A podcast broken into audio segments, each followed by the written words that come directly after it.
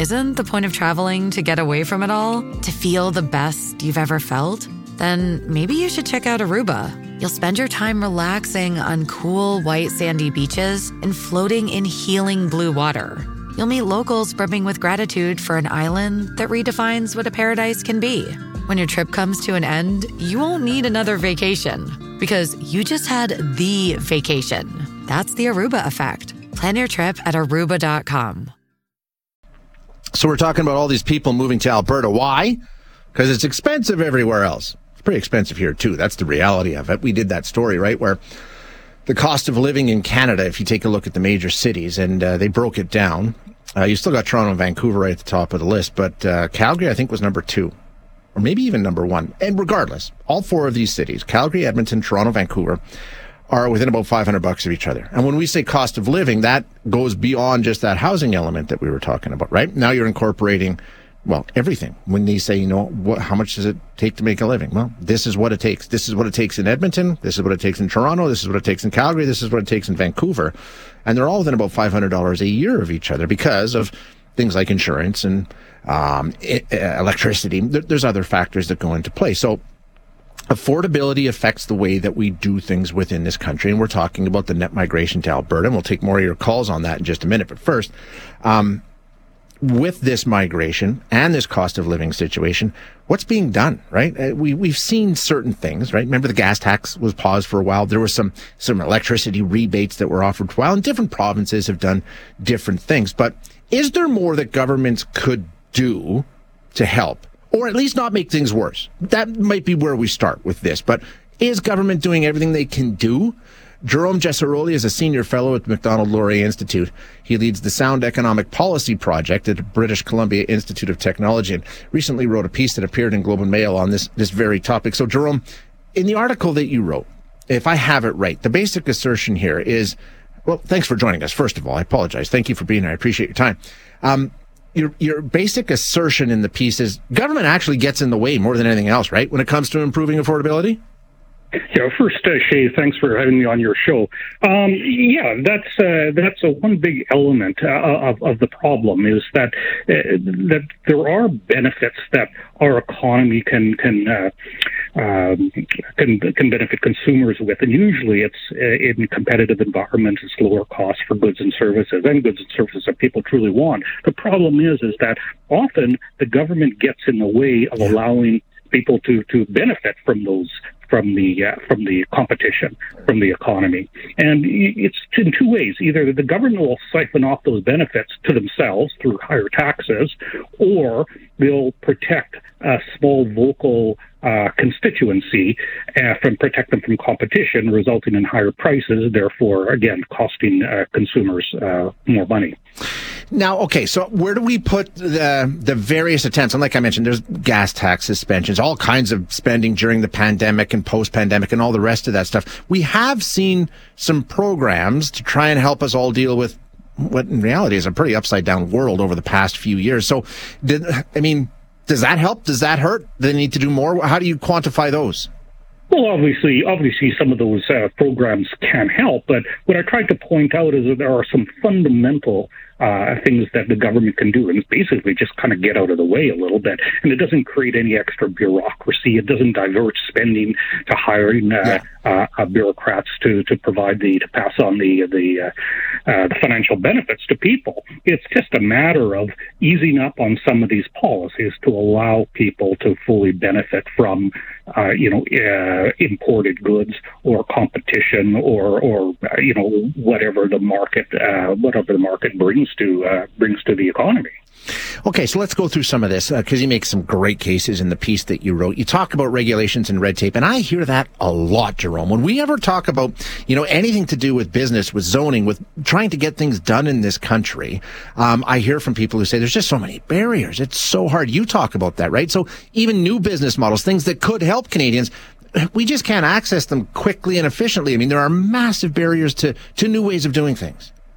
Well, you know, you're right. You're right there, Shay. Absolutely. And, the real estate sector is a is a very good example of that. At the municipal level, the amount of of, of applications and permitting uh, processes that a developer has to go through is uh, you know, is just incredible.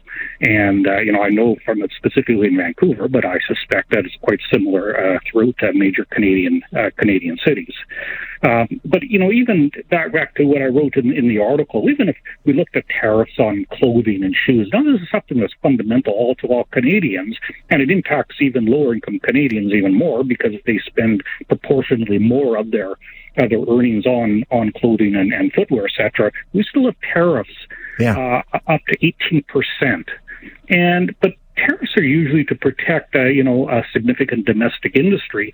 But about 95% of the clothing and, and footwear that we buy in Canada is not produced in Canada; it's imported. So we have this this tariff, and one could argue it's a little bit of a relic, you know, that that hasn't been that hasn't been uh, removed when it when it ought to have been. And that Retail Council of Canada estimates that uh, it could benefit up to five billion dollars a year Canadians if the government reduce uh, remove those tariffs. I mean, that's just, it's frustrating to, to, hear that, that kind of information. But you go, I mean, even talking about existing businesses, like, and we point the finger at air travel. I was really interested in the piece that you wrote pointing out that air travel, we, we, we point fingers at the airlines and all the, a lot of the cost, a lot of the problems that we have around air travel, again, because the government just gets in the way, right?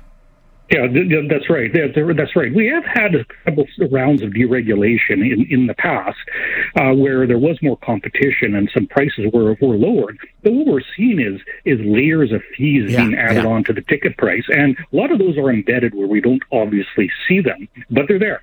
And so, for instance, the government charges rents to major airports in, in Canada, and it collected over $400 million in rents uh, from these airports. Yet it only reinvested about $40 million back into the airports for modernization and expansion purposes.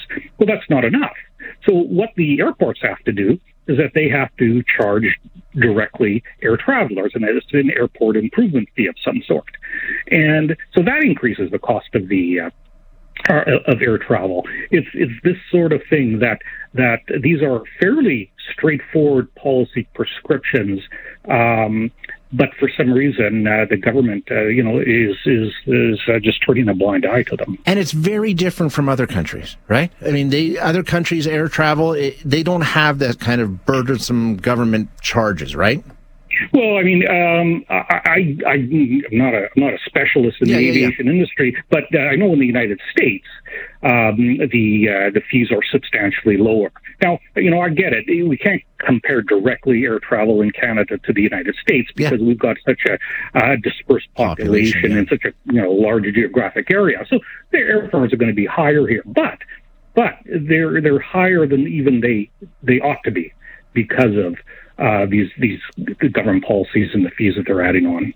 When we talk about cost of living in this country, what are the things that's been top of line for everybody for about a year and a half, two years is the cost of food, cost of groceries. That's been a big one. It's outpaced the other inflation that we've been talking so much about. And you may mention something in the piece, and a few of our callers raised it just yesterday. We were talking about the cost of food, and that's what our government does with supply management and, and how that impacts us. That's another thing that our government has decided to do that ultimately ends up costing us more money, right?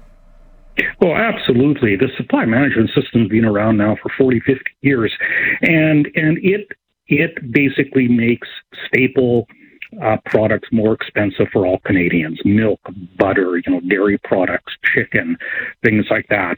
And uh, you know, there's some researcher at the University of Toronto a few years ago. They estimated that the average Canadian household could save about $440 a year if we had eliminated the supply management system, if we allowed for for competition. And uh, again, this would benefit mostly lower income people, the ones that are really, really, really hurting hurting the most from these inflationary pressures. Um, so when the government says, "Oh yeah, we uh, you know we have your back and we're we're trying to uh, you know we're trying to make life more affordable," well here are some specific things they, they can look at yeah. that truly will make life more affordable. Yeah, I mean, we often point to, you know, give us some money back, give us a rebate on this, give it, and, and you make a really great case. I mean, if they really want to help Canadians quickly, easily, just get out of the way in a lot of places. Just get rid of some of these costly rules and regulations they have in place. Yeah, exactly, Shay. Yeah, that was my, one of my main points. Yes. Jerome, it is great insight, really interesting stuff. Thank you so much for being here today. I appreciate your time.